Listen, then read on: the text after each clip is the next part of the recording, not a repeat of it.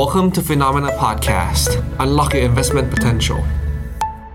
สวัสดีคุณผู้ชมรายการฟิโนเมนาทุกท่านนะครับ พบกับรายการ What's Happening นะครับ ทุกวันพฤหัสเวลาหนึ่งทุ่ม ซึ่งพิธีกรก็จะวนเวียนกันไป รอบหน้าคราวนี้ก็จะเป็นทีของผม แล้วก็หยิบประเด็นที่เราจะมาคุยกันในวันนี้ก็คือเป็นเรื่องของใกล้ตัวบ้านเราเลย เป็นเรื่องแวดวงการลงทุนในตลาดหุ้นไทยนั่นเอง เนื่องจากว่า สัปดาห์นี้นะ หุ้นไทยมีการปรับตัวลดลงมาต่ำกว่า 1,500 จุด ตั้งแต่วันจันทร์ที่ผ่านมา ผมพาไปดูชาร์ตกันเล็กน้อย วันจันทร์เนี่ยวันที่ 26 มิถุนาปรับตัวลงมา 20 จุดลบ 1.35%ถามว่าจบไหม หลุด 1,500 มาตบไม่ยังไม่จบ วันอังคารลบต่ออีก 7%ลบอีกประมาณ 0.49 นะครับ แล้ววันพุธลบต่ออีก 11%เอ้ย11 จุด โทษทีไม่ใช่ 11% 11 จุด หรือลบประมาณ 0.76%ก่อนที่วันนี้จะสามารถปิดบวกได้เป็นวันทำการแรกของสัปดาห์นะ บวกขึ้นมาประมาณ 12.6 จุด หรือคิดเป็นประมาณ 0.8%แต่ก็จะเห็นว่าเป็นการบวกขึ้นมาแล้ว จุดสูงสุดระหว่างวันของวันนี้เนี่ย หุ้นไทยดีดขึ้นมาได้ถึง 1,490 นะทุกคน แต่สุดท้ายก็ยืนไม่ได้ ก็มีแรงขายยังมีต่อเนื่อง ก็เลยทำให้แท่ง candlestick เนี่ยแท่งเนี้ยมันไส้เทียนข้างบนมันยาวหน่อย เพราะว่ามีแรงขายระหว่างทางตามกันมาด้วย พอดูจากสัญญาณก็ค่อนข้างชัดเจนว่า ถึงแม้ว่าจะมีแรงซื้อจากการที่ลงมาลึก แต่การเด้งขึ้นไปไม่นานก็มีแรงขายตัดกลับมา อันนี้คือสิ่งที่เราเห็น พาไปดูมูลค่าการซื้อขายสุทธิของนักลงทุนนะครับ ทุกคน จะเห็นว่าเฮ้ย เป็นวันแรกที่นักลงทุนต่างชาติกลับขึ้นมาซื้อนะซื้อสุทธิประมาณ 1,100 ล้าน นักลงทุนรายย่อยอย่างเรานะ ขายสุทธิ 550 บัญชีหลักทรัพย์ขายไป 1,001 ที่น่าสนใจคือนับตั้งแต่ต้นปีมาต่างชาติขายจะเกินทะลุแสนหนึ่งหมื่นล้านแล้วนะ ตอนนี้ขายไป 1,8,800 ล้าน คนรับก็ไม่ใช่ใครรับไปหนักๆเลยคือรายย่อย หนักจนเจ็บปวดน่าจะเจ็บอกกันอยู่หลายคนเลยทีเดียว ไหนใครเจ็บปวดจากหุ้นไทย คอมเมนต์กันเข้ามาหน่อย สวัสดีคุณแซมซ่า สวัสดีคุณแวนดี้ ขอบคุณมากทุกไลฟ์ผมจะเห็นคุณสองคน ไม่ว่ารายการไหนก็แล้วแต่นะ ไปกันทุกรายการเลย วันๆทำงานกันบ้างไหมคุณสองคนน่ะอะคอมเมนต์กันเข้ามาหน่อยฮะ ใครเจ็บปวดจากหุ้นไทยตอนนี้ ใครมีปัญหาอะไรเคลียร์ใจยังไงอะวันนี้เนี่ยแขกรับเชิญที่ผมเชิญมานะ มาคุยกันวันนี้ อย่างที่คุณเห็นตามปกไป ผมไม่ผมตัวผมเองเนี่ยไม่คุยถึงหุ้นรายตัว แต่ผมจะพยายามจะขยันขยอให้แขกเนี่ยตอบคำถาม เผื่อท่านจะมีแบบไขข้อสงสัยว่า หุ้นตัวนี้จะรอดไหม อุตสาหกรรมไหนจะไปมีความหวังอะไรวันนี้คือ เราตั้งชมรมเรียกว่าชมรมเยียวยารักษาใจนักลงทุนตลาดหุ้นไทยกันอะประธานชมรมของวันนี้คือพี่นิ้วโป้งอาทิตย์ หรือ Fundamental VI ของเราสวัสดีครับพี่นิ้วโป้งครับ ครับสวัสดีครับแบงค์ครับ สวัสดีครับแฟนๆรายการฟิโนมีนาทุกท่านครับ ครับผม อืพี่โป้งเห็นตอนนี้เนี่ยนะ ผมบอกอย่างนี้พี่โป้ง ตอนที่ก่อนที่จะมีผลการเลือกตั้งจะออกคือเราเลือกตั้งกันวันที่14พฤษภาใช่ไหมครับ การวิเคราะห์ก่อนหน้านั้นน่ะ ผมแล้วก็ทีมงานก็กลางซีนารีโอออกมาว่า เฮ้ย เลือกตั้ง5ครั้งที่ผ่านมาเนี่ย election rally มันเกิด มันเกิด มันดีทุกครั้ง แสดงว่านักลงทุนไทยกับต่างชาติ ให้โอกาสรัฐบาลใหม่เสมอ ผมก็ฟันธงไปว่าเลือกตั้งมาหุ้นต้องขึ้น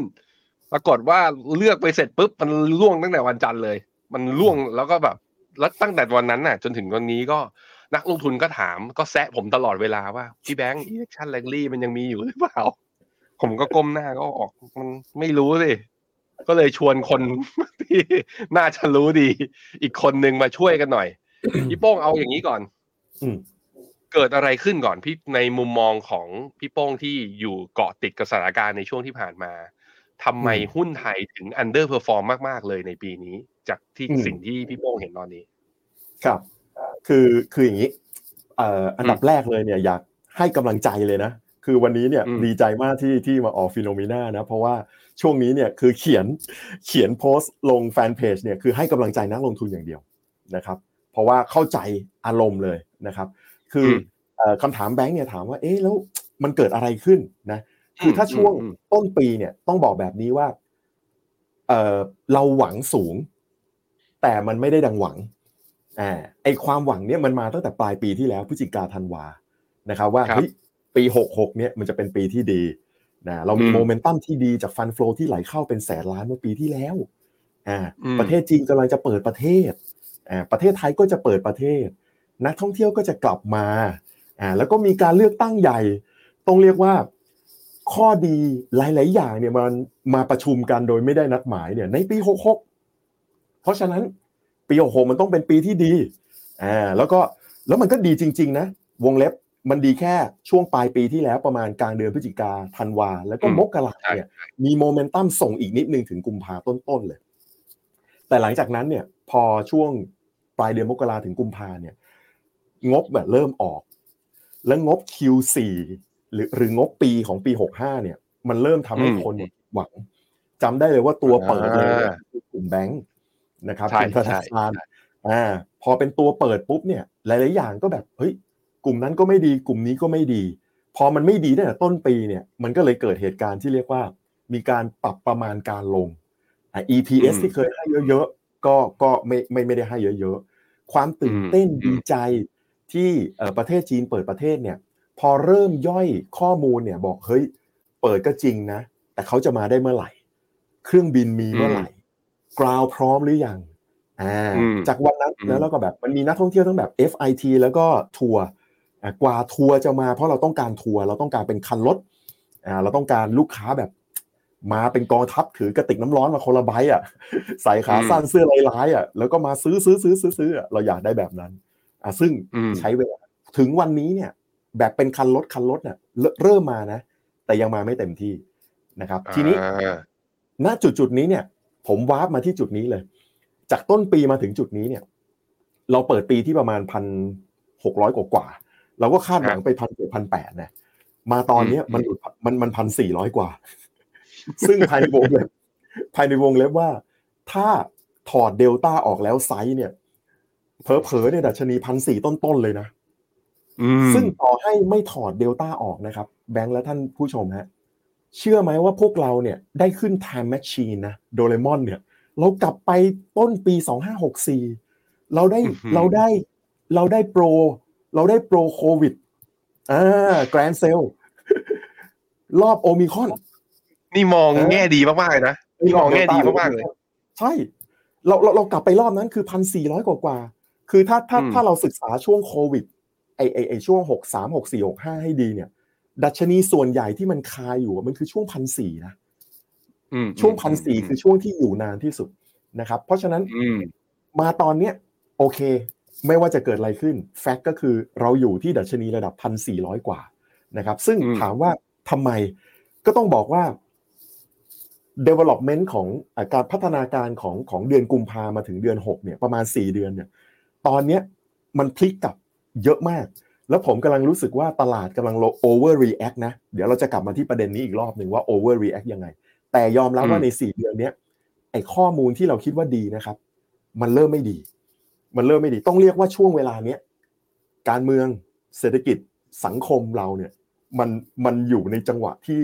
ไม่ดีเลย บางคนเรียก perfect storm ของเวอร์ชั่นไทยเลยด้วยซ้ำการเมืองคืออะไร อ่า การเมืองจะลิงก์กับที่ที่แบงค์พูดเมื่อสักครู่ว่า เฮ้ยทำไมมันมันไม่มี election rally เลยนะครับ ต้องต้องบอกแบบนี้ว่าการเลือกตั้งทุกครั้งที่ผ่านมาเนี่ย หลังการเลือกตั้งเนี่ย เราจะรู้แล้วว่าใครอะจะเป็นรัฐบาล เราจะเดาได้ว่าอือฮึใครเนี่ยจริงจะมาเป็นจริงทีมเศรษฐกิจ อย่างรอบล่าสุดอย่างเงี้ย เราเราก็จะเห็นว่าเอ่อ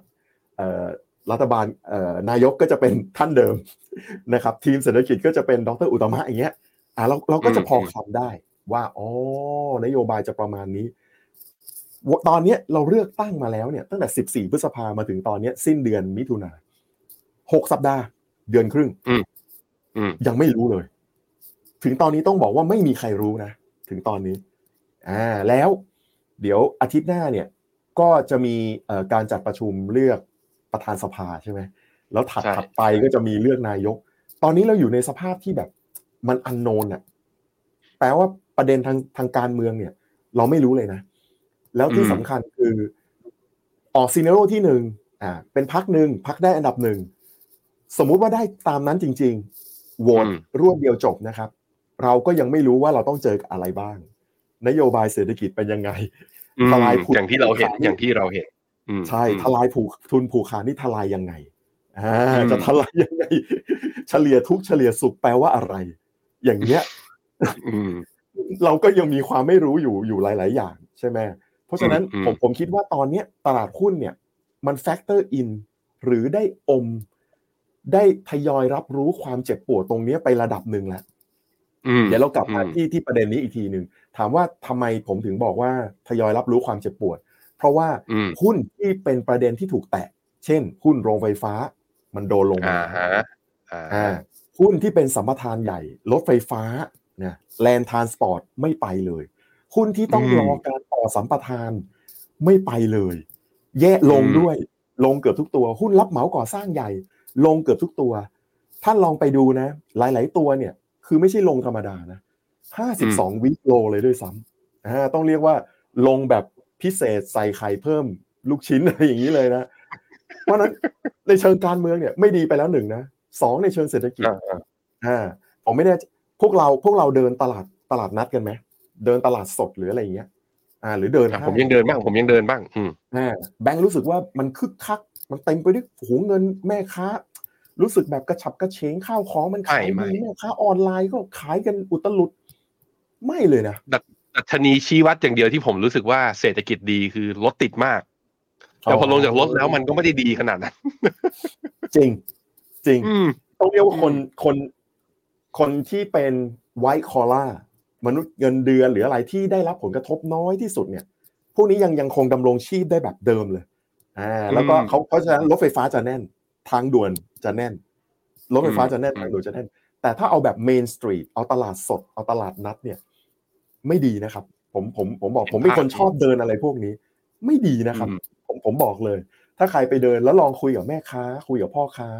หรือใครมีเพื่อนเป็นพ่อค้าแม่ค้าออนไลน์ ไม่ได้ขายของง่ายเลยนะ ซึ่งเดือนมิถุนาเนี่ยเอ่อให้เหตุผลสั้น ๆ คือเดือนมิถุนาเนี่ย มันคือหลังเมษาก็คือสงกรานต์มันคือช่วงเวลาวันจ่ายอันยิ่งใหญ่ของคนไทย เพราะว่าช่วงสงกรารเราใช้จ่ายเยอะมาก แล้วพอครับเดือนพฤษภาเนี่ย วันหยุดไม่ได้แพ้เมษาเลยนะโดนไปอืมอีกรอบหนึ่งโดนไปอีกรอบหนึ่งพอมาถึงมิถุนานอกจากเราเจอเอ่อวันหยุดติดกันมาสองเดือนแล้วเนี่ย เดือนมิถุนาเนี่ยต้องบอกแบบนี้นะว่า year to date เรายังไม่มีโปรแกรมกระตุ้นเศรษฐกิจใด ๆ ทั้งสิ้น ตอนนี้ประเทศไทยเราปล่อยไหล เราปล่อยไหลไปข้างหน้า ตามแรง law of inertia กฎของความเฉื่อยนะฮะให้มันไป ไปเรื่อยๆอ่าคืออมมองย้อนซึ่งผมเข้าใจมันเป็นช่วงเปลี่ยนผ่านไม่ว่ากันอืมอ่าอืมเป็นช่วงเปลี่ยนผ่านเพราะฉะนั้นมาตรการการกระตุ้นเศรษฐกิจอะไรต่างๆเนี่ยมันมันไม่มีเราอยู่กับสภาพนี้มามาครึ่งปีนะครับ แล้วมองไปข้างหน้า ก็กลับไปข้อที่แล้วคือข้อการเมือง มันก็ยังไม่ชัดอีก การกระตุ้นการท่องเที่ยวคืออะไรอะไรที่เราจะดึงนักท่องเที่ยวต่างชาติ 30 ล้านคนตามเป้าอะไรอย่างเงี้ย หรือว่าเราจะอืมอืมเพิ่มกำลังซื้อในประเทศยังไง ก็คือยังไม่มี เพราะฉะนั้นในอืมเชิงเศรษฐกิจตอนเนี้ยมันมันซึม แล้วมันก็ออกมาในงบของ Q1 แล้วด้วย มันออกมาในงบของ Q1 ของหุ้นหลาย ๆ ตัวนะครับ เพราะฉะนั้นในเชิงเศรษฐกิจไม่ดี แล้วสุดท้ายอ่าคือในเชิงสังคม ในเชิงสังคมเนี่ย มันเป็นมันเป็นประเด็นแบบ เช่นหนึ่งในประเด็นสังคมที่แหลมคมมากๆ คือเราเรารังเกียจคอร์รัปชันมากเลยใช่ไหมปรากฏว่าฝีมันมาแตกเอาช่วงช่วงนี้แล้วเกิดกับตลาดหุ้นด้วย นะครับอืมต้องเรียกว่าปลายปีที่แล้วเนี่ย เอาจริงๆนะถ้าพวกเราจำได้นะพฤศจิกาเนี่ยมีมีหุ้นมอเอฟเฟกใช่ไหมหุ้นมอใช่เนี่ยทำให้โบรกเกอร์เนี่ยสิบกว่าแห่งเนี่ยโดนอืมนะแม้ว่าจะสามารถอายัดเงินได้ทันความเสียหายยังไม่เกิดจริงนะครับอืมแต่มันก็กระทบความเชื่อมั่นในระดับระดับหนึ่ง แล้วมันกระทบการปล่อย margin ด้วย ผลของอันนั้นเนี่ยยังมาถึงตอนนี้ ตอนนั้นน่ะมูลค่าความเสียหายเจ็ดพันล้านนะครับอืม ล่าสุดเคสหุ้นเอ่อเอ่ยชื่ออะไรก็ได้นะครับ เพราะว่าเอ่ยกันได้นะทุกสื่ออยู่แล้วอ่าอย่างหุ้นหุ้นสตาร์ทที่ที่ที่เพิ่งผ่านมาเนี่ยโอ้โหอืมคือพลานุภาพทำลายล้างมันรุนแรงมากนะอืมแตะไปที่หุ้นกู้นี่คือห้าซีรีส์เกือบเจ็ดถ้าผมบวกเลขไม่ผิดจำไม่ผิดมันเกือบเจ็ดพันล้านนะมัเฉมัพาะเยหุ้นกู้ใช่เฉพาะหุ้นกู้มันมี5ซีรีส์นะครับ แล้วก็ตัวหุ้นเนี่ยโอ้โหฟลอร์กันกี่ทีฟลอร์กันบ่อยเลยนะ แล้วหุ้นมันก็หดตัวไปเยอะ แล้วความเชื่อมั่นแบบ มันมันเริ่มมีคำว่าเฮ้ยแต่งงบอ่าไม่ส่งงบ แล้วแล้วลองสังเกตดูนะ พวกเราลองสังเกตดูว่า หุ้นไทยเนี่ยลงลงแรงๆเนี่ย หลังวันที่ 16 มิถุนา16 มิถุนามิถุนาคือวันที่หุ้นสตาร์คส่งงบตอนกลางคืนนะครับ พอส่งงบเสร็จคลิกจากกำไรสองปีปีหกห้าอ่าปีปีหกสี่หกห้าเนี่ย กลายเป็นขาดทุนสองปีติด นะฮะจากกำไรกลายเป็นขาดทุนเป็นหมื่นล้าน ส่วนของผู้ถือหุ้นติดลบ อย่างเงี้ยคนก็คือแบบเฮ้ยอะไรเนี่ย มันเกิดอะไรขึ้นอ่าแล้วตั้งแต่สิบหกมิถุนาเป็นต้นมานะ ผมไปลอง track ดูฟันฟลอต่างชาติ นับถึงวันนี้ได้ประมาณ 11 วันเทรด9ใน 11 วันเทรดเนี่ย นักลงทุนต่างชาติขายไป 9 วันนะใน 11 วันเทรด นักลงทุนออกต่างชาติออกทุกวัน ซึ่งปัจจุบันเนี้ยฟันฟลอของนักลงทุนต่างชาตินี่มันสำคัญ แล้วมันเป็นคนแทบจะวาดกราฟเซตละตอนนี้เพราะว่ากองกองทุนก็ถูกรีดีมออกไปเหมือนกันถูกขายนะครับเพราะฉะนั้นในเชิงในเชิงสังคมเนี่ย คือเราเราโดนความสูญเสียความเชื่อมั่นตรงนี้ แล้วก็ fund flow มันก็มันก็ไปไหลออกอ่าแล้วก็มีความข้องใจแล้วก็ที่สำคัญคือมันเหมือนกับ ไม่รู้แบงค์สังเกตว่ามันมันเหมือนกับมันเกิดเอฟเฟกต์อะผมผมลงทุนหุ้นมา 20 ปีนะ ผมไม่เคยเจอเหตุการณ์ที่หุ้นใหญ่ลงวันละแปดเปอร์เซ็นสิบเปอร์เซ็นเนี่ยแล้วมีแทบทุกวัน แล้วมีแทบทุกวันมันเกิดในสองสัปดาห์ที่ผ่านมา บางวันเกิดอะเอ่ยชื่อเลยก็ได้เพราะมันเป็นแฟกต์นะไม่ได้ไม่ได้ไม่ได้กระทบบอกไม่ได้บอกว่าหุ้นพวกนั้นเขาเขามีปัญหาอะไรข้างในนะ มันคือราคาหุ้นนะ CPN วันหนึ่งลงแปดเปอร์เซ็นอย่างเงี้ย CPN REIT ลงวันหนึ่งแปดเปอร์เซ็นสิบเปอร์เซ็นอย่างเงี้ยหุ้น ICT ลงอย่างเงี้ยหุ้นค้าปลีกลงวันหนึ่งแปดเปอร์เซ็นสิบเปอร์เซ็นอย่างเงี้ยเดลต้าลงยี่สิบเปอร์เซ็นหุ้นลงยี่สิบจุดเนี่ยมันเกิดเหตุการณ์แบบ แบบนี้ขึ้นมาเนี่ย คนผมว่าคนเนี่ย เริ่มตกใจ แล้วยังซ้ำด้วยหุ้น IPO อีกนะมันเริ่มเกิดเหตุการณ์แบบหุ้น IPO เข้ามาแล้ว แล้วฟลอร์อย่างเงี้ยเออคนก็แบบตกใจว่าเฮ้ย ยังไงวันเนี้ยอ่าแล้วดัชนีมันก็หดตัวหดตัวลงมาเรื่อยๆนะทำให้ทำให้คนเนี่ยสูญเสียความมั่นใจอะ แล้วประกอบอีกนิดหนึ่งคือในเชิงสังคมเนี่ย ผมมีความรู้สึกว่านอกจาก นอกจากเงินทองช่วงนี้มันหายากเนี่ยมันทำให้สภาพคล่องหรือว่าเงินที่เข้ามาในระบบเนี่ยมันน้อยลงเนี่ย อาจจะด้วยรายย่อยติดหุ้นในตลาดแล้วก็แล้วก็ไม่มีเงินสดเติมเนี่ย เรายังโดนพวก call center มาเก้าแปดแปดแปดเราเจอพวกพนันออนไลน์ หรือว่าพี่แบบพี่โป้มีเจอกับตัวเองตรงๆไหมมีมีบ้างไหมเออมีคนหมายถึงคนโทรมาอย่างเงี้ยเหรอ call center มีคนโทรมาหลอกพี่โป้งอะมีไหมมีไหมมีมีบ่อยๆมีใช่ไหมมีกับทุกวันวันนี้ผมก็รับผมเจอผมเจออีลอนมาร์กเอ่อเอ่อ messenger มาขอให้ผมเติมทูมันนี่อ๋อมีทุกรูปแบบเออจริงมีทุกรูปแบบ แล้วเราเชื่อไหมว่าไอ้มุกที่เราขำๆว่าแบบเฮ้ยบ้าใครมันจะไปเชื่อ มีคนทุกวันมันได้มันได้ผลอยู่นะเราเราเราต้องหลีกเลี่ยงสิ่งเหล่านี้ แต่แล้วสิ่งเนี้ยมันดูดเงินออกจากระบบเยอะมากเลย มันทำให้เงินเนี่ยมันหายไปจากระบบ เพราะว่าเงินพวกเนี้ยมันมีแค่สอง step นะ คือออกไปบัญชีม้าแล้วออกนอกประเทศ มันมีสอง step แค่นั้นเอง หรือไปบัญชีม้าเสร็จปุ๊บมันไปถูกฟอกด้วยด้วย somewhere somehow อย่างเงี้ย อ่า หรือหรือล่าสุดอย่างเงี้ย ที่ที่ที่เป็นข่าวเนี่ยว่าแบบเอ่อเป็นเป็นเอ่อท่านเจ้าของเอ่อนิคมอุตสาหกรรมขนาดใหญ่ แล้วก็ชักชวนการลงทุน ที่แบบได้ปันผลสัปดาห์ละเจ็ดเปอร์เซ็นซึ่งมันเป็นไปไม่ได้ แล้วผมเข้าไปไปดูในโพสต์นะฮะคือมันเต็มไปด้วยคนที่แบบสนใจครับ สนใจครับสนใจครับ ซึ่งซึ่งผมตกใจนะ หลังจากนั้นเนี่ย ไม่นานไม่กี่วันก็มีคนส่งมาให้ผมดู คือมีรูปผมเนี่ย ไปชักชวนลงทุน ปันผลสัปดาห์ละห้าเปอร์เซ็นผมบอกโอ้ยใครมันจะไปเชื่อ ผมเลยคลิกเข้าไปดู ในในคอมเมนต์เนี่ยมีนะ สนใจครับ สนใจครับพี่นิ้วโป้ง สนใจครับ ผมนี่เสียววาบเลยนะ ผมต้องคัดเนี่ยแล้วมาแปะในโพสต์ว่าในแฟนเพจว่าเฮ้ยไม่ใช่ผมนะอย่าไปเชื่อนะของพวกนี้เนี่ย คือผมรู้สึกว่ามันเป็นช่วงเวลาที่ทั้งหลายทั้งปวงที่ผมเล่าให้แบงค์แล้วแฟนๆรายการฟิโนเมนาฟังเนี่ยอื มมันผสมกันแล้วก็มารวมกันอยู่ในเดือนมิถุนาพอดีทำให้ดัชนีอืมตอนเนี้ย มันมันมันอยู่ที่ประมาณพันสี่อะ ซึ่งดัชนีมันดูแย่กว่าที่คิดไหมแย่กว่าที่คิดครับ ผมไม่มีภาพว่าปีนี้เซ็ตจะลงถึงพันสี่ร้อยกว่า year to date SET ลบประมาณสิบเอ็ดเปอร์เซ็นซึ่งแย่เกือบที่สุดในโลกนะ ติด top three อะไรอย่างเงี้ย แต่ถ้านับแบบอืมในอืมอาเซียนและตลาดหลักๆ นะไต้หวัน ญี่ปุ่น อินเดียเอาหมดสุดเอ่ออเมริกายุโรปเราแย่สุดอืมไอ้ลบสิบเอ็ดเนี่ยแย่ที่สุดนะครับอืมเพราะฉะนั้น ณจุดจุดนี้คือดัชนีเราแย่จริง ข่าวร้ายคือมันแย่จริง ๆ แล้วดัชนีมันลงมาต่ำแต่ข่าวดีคือตอนเนี้ยมันมีโอกาส ผมว่าถ้าใครที่รอโอกาสอยู่เนี่ย แล้วอยากจะมีโพซิชันในหุ้นไทยเนี่ยนะผมคิดว่าช่วงเวลาเนี้ยมันคือช่วงเวลาที่ คุณต้องทำการบ้านอะแล้วก็เข้ามาศึกษาอย่างจริงจัง แล้วต้องอาศัยความกล้านะ คืออมเวลาลงทุนเนี่ยเขาบอกว่าต้องการสอง C C แรกคือ capital คือเงินลงทุนอือฮึกับ C ที่สองเนี่ยคือ courage คือความกล้าณจุดจุดๆเนี้ยสอง C ต้องมาแล้ว ครับอะพี่โป้ง พี่โป้งบอกอย่างนี้ พี่โป้งฉายภาพให้เห็นผม ซึ่งผมคิดว่าดีมากนะ มันทำให้เห็นว่า พี่โป้งติดตามตลาดแล้วประติดประต่อแล้วสามารถเรียบเรียงได้เนี่ย ฉาย year to date ภายในระยะเวลาประมาณ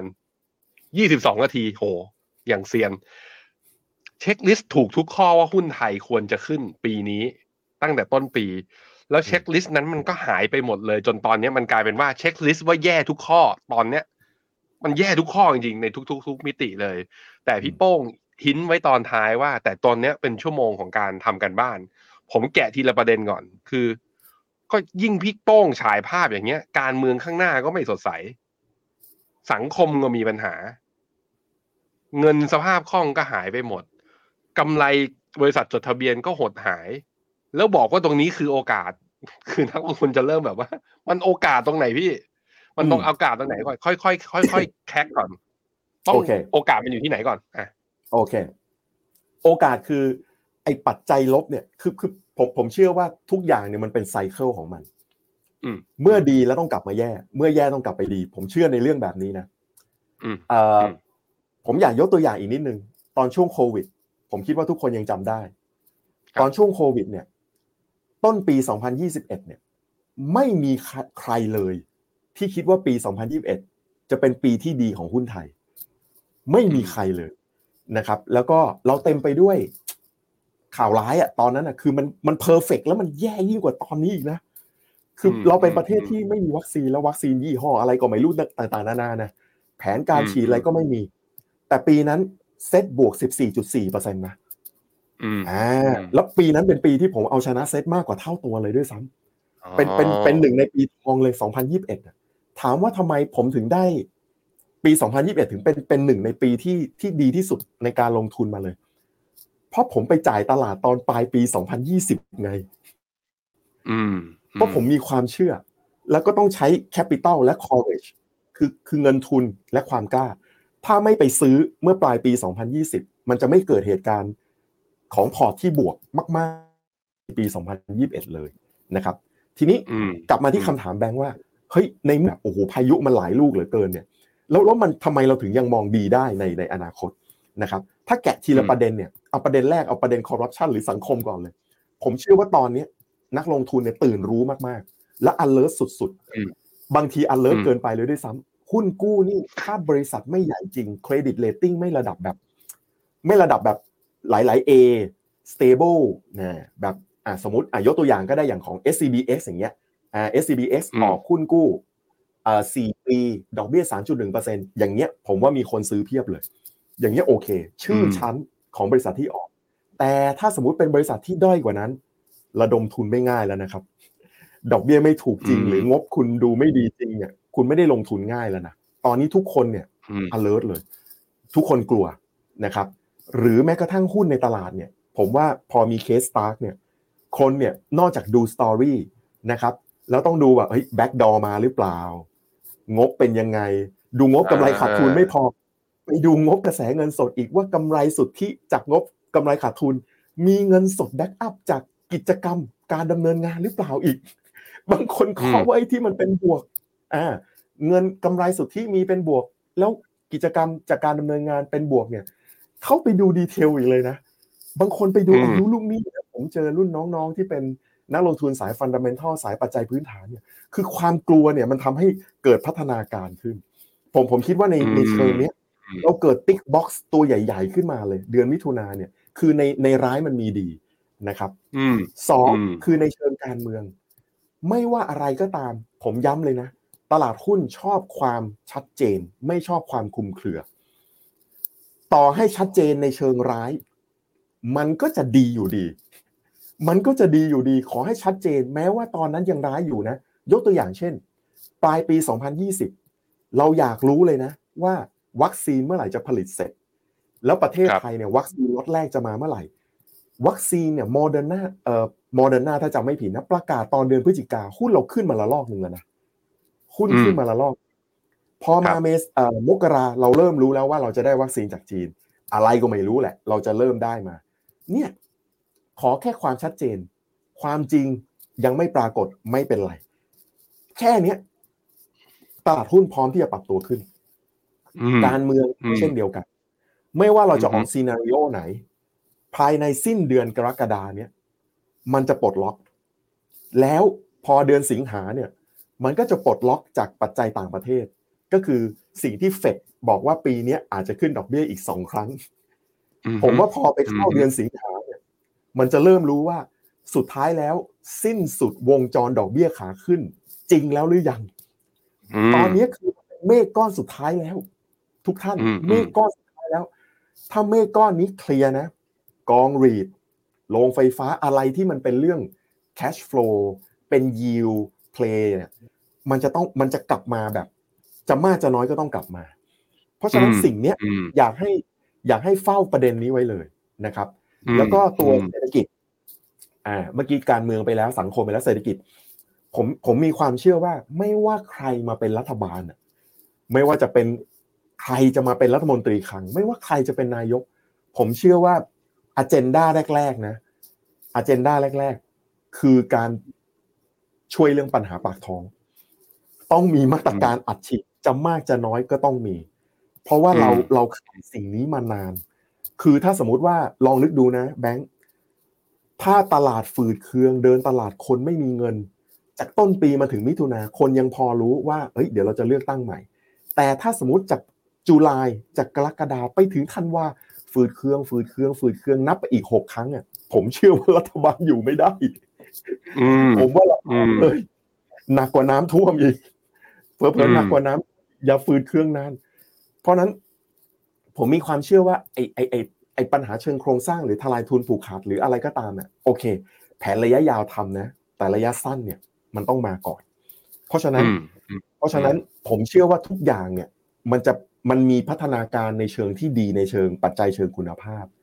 ประกอบกับตอนเนี้ยตลาดหุ้นเนี่ยตลาดหุ้นไทยเนี่ย มันย่อมาแล้วสิบเอ็ดเปอร์เซ็นในภาพรวมนะแต่ถ้าเราเจาะดูทีละตัวนะ มันมีตัวที่แตก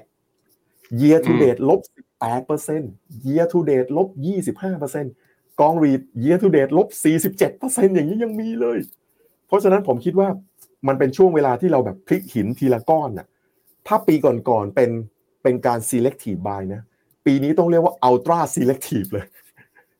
แล้วก็ใช้ capital กับ courage เงินลงทุนกับความกล้าเนี่ย แล้วใส่เข้าไป แล้วเรามาดูกันว่าอีกหกเดือนสิบสองเดือนจะเป็นยังไงโอเค พอฉายให้เห็นคลายทีละปัจจัย ผมคิดว่า ลองคอนวินตัวเองดูนะ แล้วลองไปหาข้อมูลเพิ่มเติมดู ผมคิดว่าที่พี่นิ้วโป้งพูดเนี่ย น่าสนใจคือ จะซื้อหุ้นต้องมีสองสี่สี่หนึ่งคือต้องมีเงินทุนก่อนเพราะนั้นตอนนี้คือตลาดมันไม่ไปไหนก็ตั้งใจทำงานกันไปเก็บเงินมาเดี๋ยวเงินเดือนเดือนใหม่มาก็เก็บไป แต่การหาข้อมูลเนี่ย ความกล้ามันไม่ใช่การพอผมฟังพี่อะผมเข้าใจแล้วว่าทำไมพี่กล้า คือพี่ไม่ได้กล้า เพราะว่าแบบไปเอาข้อมูลสถิติในอดีต แล้วก็บอกมันต้องมีสักวันหนึ่งสิ พี่พี่นิ้วโป้งลอง คลี่ไทม์ไลน์ออกมา แล้วพอมันพอจะเห็นแหละว่าอย่างน้อยๆ ก็คือ อย่างเลือกตั้งนายกออกมาเนี่ย ไม่เกินเดือนสิงหาเนี่ยเดี๋ยวก็รู้ แล้วก็จริงอย่างที่พี่นิ้วโป้งบอกก็คือว่าเรื่องเฟดอีกเรื่องหนึ่งคือ เฟดมักจะใช้ที่ประชุมแจ็คสันโฮลนะคุณจอห์นพาวเวลเนี่ยในการบอกว่า policy จะ shift ไปทางไหน คือที่ผ่านมา meeting เนี่ยก็บอกมาแล้วว่าจะขึ้นดอกเบี้ยสองครั้ง แต่ส่วนว่าจะไปทางไหนเนี่ยเขามักจะใช้ที่ประชุมซึ่งมันอยู่แถวเดือนสิงหาเออเรื่องนี้ผมก็คิดว่าเรื่องนี้น่าสนใจเหมือนกันอันนี้มันเป็นปัจจัยเรื่องภายนอกอะพี่นิ้วโป้งครับอันนี้ปัจจัยภายในที่เห็นที่เห็นค่อนข้างชัดเลย มันแสดงว่าคือหุ้นจะวิ่งโดยที่ e a r n i n g ยังไม่จำเป็นต้องมาหรือเปล่าหรือคือไอ้หุ้นตัวที่ถูกๆอย่างเงี้ย ผมเข้าใจแหละว่า read เอย ไอตัวที่มันมี yield เอยมีกระแสเงินสดเอยผมคิดว่าวันหนึ่งมันอาจจะรีบาวกลับมาได้ แต่แค่ปัจจัยการเมืองบอกว่า เพราะว่าพี่พี่นิพงศ์บอกผมว่าเมื่อกี้บอกกับคนดูบอกว่า ขอให้แค่มันคลี่คลาย ส่วนว่าไอตัวพระเอกของเรื่องมันจะกลายเป็นตัวร้ายคือดีไม่ดีอีกเรื่องหนึ่งแต่สมมติถ้าถ้ามันยังไม่ดีอะแล้ว earning มันยังแย่อยู่อะพี่ ผมมันก็ยังมีคนกลัวภาพนั้นไง เพราะว่านักลงทุนตอนนี้ก็มันเห็นแล้วว่ามันเกิดมันเกิด downward revision ในกำไรอยู่ แล้วมันยังไม่เห็นอย่างผมดู Bloomberg consensus อะมันก็ยังไม่เห็นการ revise up เลย การมาซื้อณตอนนี้คือเขาก็เลยต้องระมัดระวังเป็นพิเศษ ขนาดนั้นเนี่ย พี่นิ้วโป้งบอกแล้วว่า REIT อะคราวนี้กลุ่มอื่น ที่ผมพูดเนี่ย พี่นิวโป้มองว่ามันจะฟื้นได้ด้วยอะไร หรือว่ามันมีกลุ่มไหนที่พี่พอจะแย้มแย้มได้อีกไหมอืม คือคืออย่างนี้แน่นอนที่สุดว่าหุ้นไทยเนี่ย ในเซ็ตเนี่ยมันมีเจ็ดแปดร้อยตัวนะอ่าใช่ใช่ มันมันมันไม่ได้ขึ้นทุกตัวนะแล้วมันไม่ได้ขึ้นทุกตัว แล้วดัชนีนะ ที่พันสี่ร้อยกว่าจุดเนี่ยหุ้นมันก็ไม่ได้ถูกทุกตัว เพราะว่าถูกแพงมันวัดจาก valuation นะและแน่นอน e a r n i n g เนี่ยคือส่วนประกอบสำคัญของ valuation e a r n i n g คือกำไรกำไรของกิจการเป็นส่วนประกอบสำคัญของมูลค่ากิจการนะครับ เพราะฉะนั้นในในในหุ้นทั้งหมดเนี่ย หน้าที่ของนักลงทุนสายปัจจัยพื้นฐานเนี่ย คือเราต้องกลับไปหาว่า มันมีตัวไหนที่ performance เนี่ย มันดีขึ้น performance มันดีขึ้น ปัจจัยเชิงคุณภาพบอกว่าปีนี้งบมันจะต้องบีทไปเรื่อยๆ กล่าวคือ Q1 ชนะ Q1 ปีที่แล้ว Q2 ปีนี้ก็ชนะ Q2 ปีที่แล้ว Q แล้วก็ชนะ Q on Q ด้วย แล้วก็ชนะ year on year ด้วย Q1 งบออกมาแล้ว เดี๋ยว Q2 ต้องดีขึ้น Q3 ต้องดีขึ้น Q4 ต้องดีขึ้น แปลว่าไอ้หุ้นตัวเนี้ย งบมันจะดีขึ้น ปีนี้ปีเดียวเนี่ยสี่ครั้ง แล้วในขณะที่งบ Q1 เนี่ยมันมันมันมันมันเริ่มบอกมาแล้วนะ แต่ราคาหุ้นมันดันลง ราคาหุ้นมันดันลง แล้วปัจจัยเชิงคุณภาพก็ดี ในเชิงงบ Q1 ก็มาแล้ว Q2 ก็น่าจะดี ถามว่าในตลาดหุ้นมีไหมมียกยกยกตัวอย่างเป็นเป็นตัวอย่างนะ ทุกคนต้องทำการบ้านนะ disclaimer ก่อนนะ disclaimer ก่อน ปั๊มน้ำมันอย่างเงี้ย ปั๊มน้ำมัน อ่า ปีที่แล้วนี่ชงเต็มๆเลยนะ โดนค่าเรื่องการค่าการตลาดเรื่องอะไรต่างๆ เนี่ย โดนสารพัดโดน มาปีนี้ปัจจัยมันปลดแล้วมันเริ่มปลด ราคาน้ำมันไม่ได้แพงแบบปีที่แล้วนะครับ แล้วก็ปริมาณการขายน้ำมันเนี่ยดีขึ้น นอนออยดีขึ้น อ่า หุ้นตอ่าหุ้นสถานีบริการน้ำมัน Q1 งบออกมาใช้ได้นะ แต่ year to date หุ้นเนี่ยลงตัวละสิบแปดเปอร์เซ็นต์แปลว่าเฮ้ย something wrong แล้วถ้าตลาดไม่ผิดก็กูเนี่ยผิดต้องมานั่งดู ต้องมานั่งดูแล้วว่า เฮ้ย เราคิดว่า Q2 จะเป็นเท่าไหร่ Q3 จะเป็นยังไง Q4 จะเป็นยังไง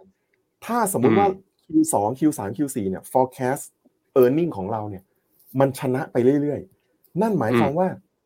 ราคาที่มันลงอยู่เนี่ย ตลาดผิดอยู่ จงอาศัยแคปิตอลและ courage จงใช้เงินทุนและความกล้านะครับ กระโดดขากระโดดเข้าไปสักขาหนึ่งก่อนแย่ขาเข้าไปสักก่อนเนี่ยนี่คือหนึ่งหนึ่งในตัวอย่าง หรืออีกตัวอย่างหนึ่งก็ได้นะ อันนี้อันนี้น่าจะเห็นชัดกว่า อย่างรถไฟฟ้าและทางด่วนเนี้ยเมื่อกี้แบงค์พูดทางด่วนรถติดใช่ไหมใช่แล้วในเว็บไซต์เขามีมีสถิติด้วยนะ มีสถิติของการขึ้นทางของทางด่วนนะ กำลังจะบีท pre covid อยู่แล้ว ในขณะที่รถไฟฟ้าเนี่ยบีท pre covid ไปแล้ว เอาชนะ pre covid ไปแล้ว 2019 โอเค บางเหตุผลก็คือเขาเปิดลูปไลน์แต่รถมันขึ้นมันขึ้นแน่นจริง ๆ แล้ววันนี้ผมเพิ่งขึ้นตอนกลางวันนะเห็นได้ชัดเจนเลยว่าสองเดือนที่ผ่านมาเนี่ย ปกติกลางวันเนี่ยรถไฟฟ้าจะว่างนะตอนนี้ฟิลด้วยนักท่องเที่ยวมากลางวันเนี่ย ที่คนคนไม่ขึ้นเนี่ย คุณสังเกตเลย ถ้าเป็นคนเอเชียไม่ใส่หน้ากากเนี่ยนะคนต่างชาติ ใส่ขาสั้นแล้วก็ใส่สนิเกอร์ ก็คือใส่ผ้าใบรองเท้าสนิเกอร์ใส่ถุงเท้าเนี่ยอ่าผู้ชายตัวขึ้นมาตัวบึกๆเลยนะฮะหรือว่ามากันเป็นทุ้งเท้งนะลงสถานีพระรามเก้าสุทธิสารห้วยขวาง อะไรเนี่ย ไปเดินตลาดจ๊อดแฟร์อย่างเงี้ยเฮ้ยแน่นแน่นทั้งวันแล้วนะผมผมมั่นใจว่า stat มาแล้วไปดูงบ Q1 ไอ้งบ Q1 เขาก็ beat year on year Q on Q แต่ราคาหุ้นลง year to date เนี่ยลงเกินสิบเปอร์เซ็นเนี่ยอย่างเงี้ย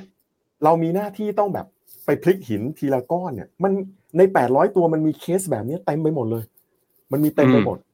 นอกจากนั้นนะครับ อ่านอกจากนั้นนะ มันยังมีหุ้นที่มันถูกความเชื่อเนี่ยทำลายมูลค่า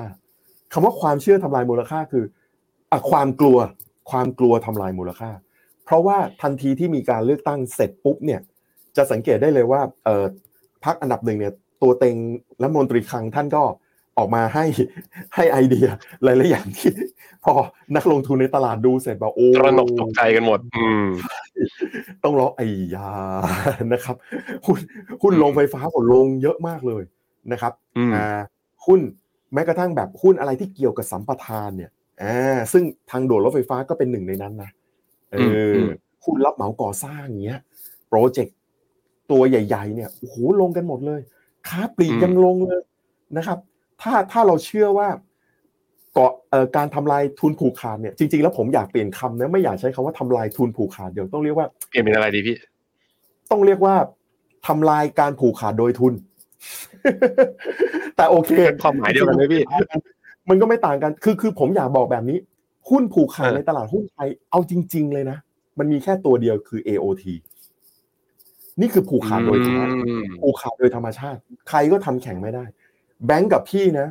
มีเงินกันคนละล้านล้านบาทนะ แล้วก็มีที่ดินอยู่ ประมาณหนึ่งพันไร่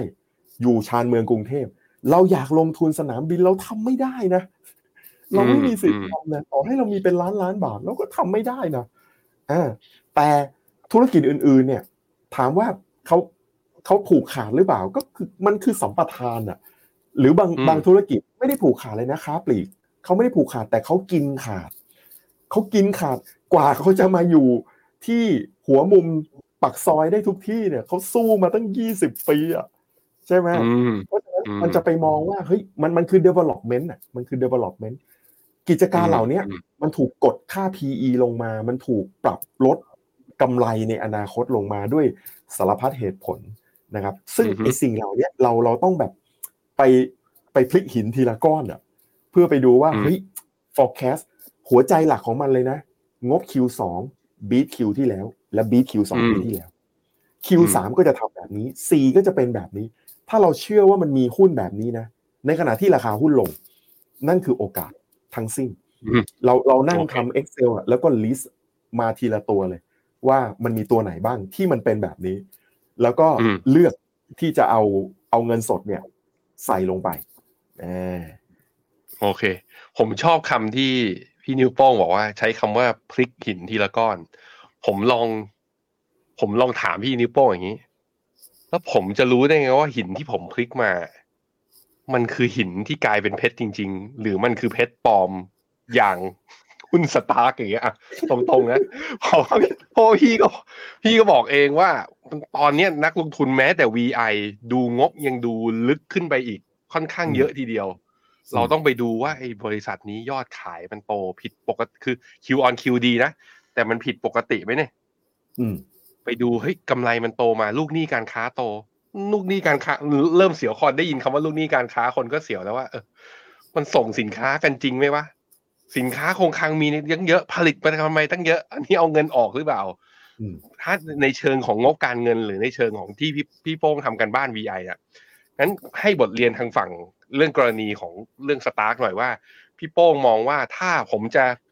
ชวนนักลงทุนทุกคนตรงนี้นะมาพลิกหินทีละก้อนมาดูว่าเพชรพลอยมันคือของจริงมันคืออะไรอะ มันมีวิธีดูยังไงได้บ้าง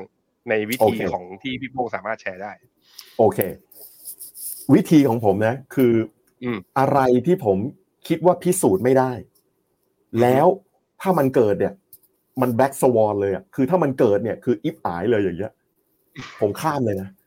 ข้ามเลย ยกตัวอย่างเช่น ยกตัวอย่างเช่นอืมผมรู้ว่าหุ้นไฟแนนซ์ตอนเนี้ย ลงมาเยอะอืมอ่าเช่าซื้อทั้งหลายเนี่ย ลงมาเยอะ เยครับทูเดลงมาเยอะจริงใช่นะครับใช่ปัญหาคือหุ้นไฟแนนซ์เนี่ย จริงๆมันก็เหมือนกับหุ้นแบงก์มันจะเติบโตได้เนี่ยด้วยสามปัจจัย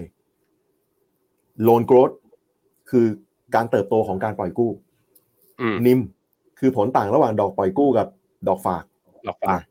อ่า และสุดท้ายคือ NPL ต้องไม่เยโลอะน growth อืมโลน growth เนี่ย ง่ายมากเลยสำหรับธุรกิจ finance ธุรกิจเช่าซื้อธุรกิจเอ่อ micro finance มีเงินเท่าไหร่คุณก็ปล่อยกู้ได้ มันปล่อยไม่ยากอืมอืม ไอ้ข้อที่น่ากลัวที่สุดคือข้อสามคือ NPL อืม non performing loan ก็คือโอกาสที่จะถูกเป็นกลายเป็นหนี้เสีย ถ้าผมไม่มีความสามารถในการตอบได้เลยว่าหนี้เสียเนี่ย มันจะมากหรือมันจะน้อย เทรนด์มันเป็นขาขึ้นหรือเทรนด์มันเป็นขาลงเขานับอายุยังไงถึงจะนับว่าเป็น NPL ถ้าเกิดความลังเลสงสัยข้ามอืม วางหินก้อนนั้นลงมันยังมีอีกเต็มชายหาดเลย วางหินก้อนนั้นลงนะครับ แล้วไปอืมไปตัวอื่น ถามว่าผมชอบธุรกิจแบบไหน ผมชอบธุรกิจเอาแบบดีที่สุดเลยนะ คือผมต้องเห็นได้ด้วยตาเนื้อเลยอะ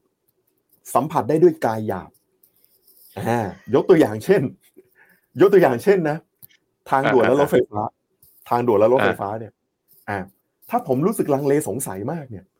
ผมขับรถขึ้นทางด่วนเนี่ยถ้าถนนมันโล่งอุ้ยไม่มีใครใช้ทางด่วนเลยเว้ย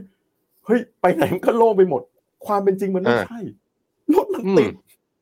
รถมันติดผมบอกเฮ้ยเนี่ยคือบรรยากาศก่อนโควิดมันกลับมาแล้วทางด่วนอืมรถไฟฟ้าถ้าเกิดอืมความลังเลสงสัยนะเอากายหยาบของคุณเนี่ยขึ้นไปเบียด ผมแนะนำสถานีห้วยขวาง สถานีเตาปูน สถานีลาดพร้าวสุขุจะมไปได้วิทโควิดมาด้วยไหมพี่ไปชวนนักลงทุนเขาไปทำแบบนั้นอ่าเอากายหยาบไปสัมผัสในรถอ่าแล้วอืมไปชั่วโมงเร่งด่วนด้วยนะอ่า แล้วก็อืมไปหลาย ๆ เวลานะ จะได้จะได้รู้ว่าบรรยากาศก่อนโควิดมันกลับมาแล้วหรือยังแล้วก็ไปศึกษาศึกษาในในในกิจการนั้นๆ เนี่ยว่า